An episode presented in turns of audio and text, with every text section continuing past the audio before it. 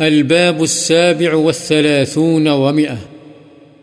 باب سلام الرجل على زوجته والمرأة من محارمه وعلى أجنبية وأجنبيات لا يخاف الفتنة بهن وسلامهن بهذا الشرط.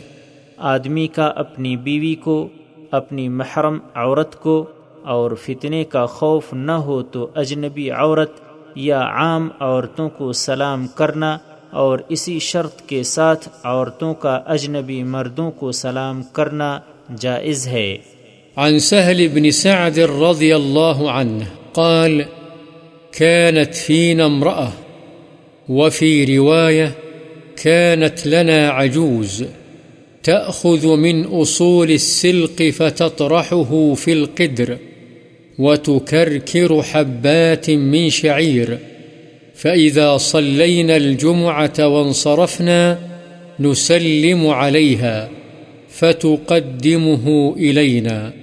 رواه البخاري. قوله تكركر أي تطحن. حضرت سہل بن سعد رضی اللہ عنہ سے روایت ہے کہ ہمارے محلے میں ایک عورت تھی۔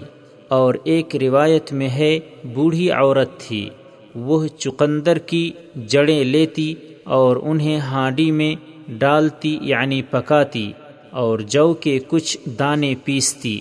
جب ہم جمعہ کی نماز پڑھ کر واپس آتے تو اسے سلام کرتے۔ وہ یہ کھانا ہمارے سامنے پیش کرتی۔ بخاری۔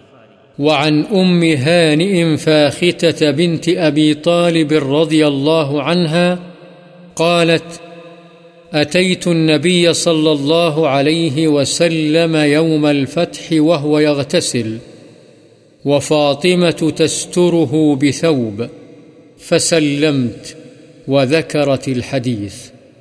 رواه مسلم. حضرت ام ہانی فاختہ بنت ابی طالب رضی اللہ عنہا سے روایت ہے کہ میں فتح مکہ والے دن نبی اکرم صلی اللہ علیہ وسلم کی خدمت میں حاضر ہوئی۔ آپ غسل فرما رہے تھے اور حضرت فاطمہ رضی اللہ عنہا آپ کو کپڑے سے پردہ کیے ہوئے تھیں۔ بس میں نے آ کر سلام عرض کیا۔ آگے لمبی حدیث ذکر کی۔ مسلم وعن أسماء بنت يزيد رضي الله عنها قالت، مر علينا النبي صلى الله عليه وسلم في نسوة، فسلم علينا. رواه أبو داود والترمذي وقال، حديث حسن.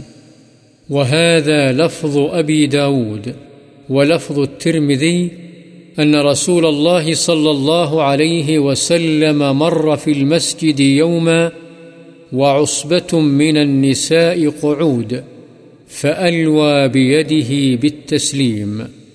حضرت اسما بنت یزید رضی اللہ عنہا سے روایت ہے کہ رسول اللہ صلی اللہ علیہ وسلم کا ہم چند عورتوں کے پاس سے گزر ہوا تو آپ نے ہمیں سلام کیا۔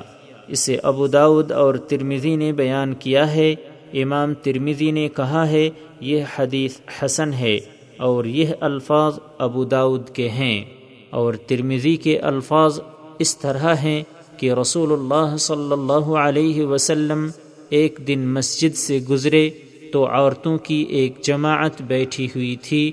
آپ نے ہاتھ کے اشارے کے ساتھ سلام کیا۔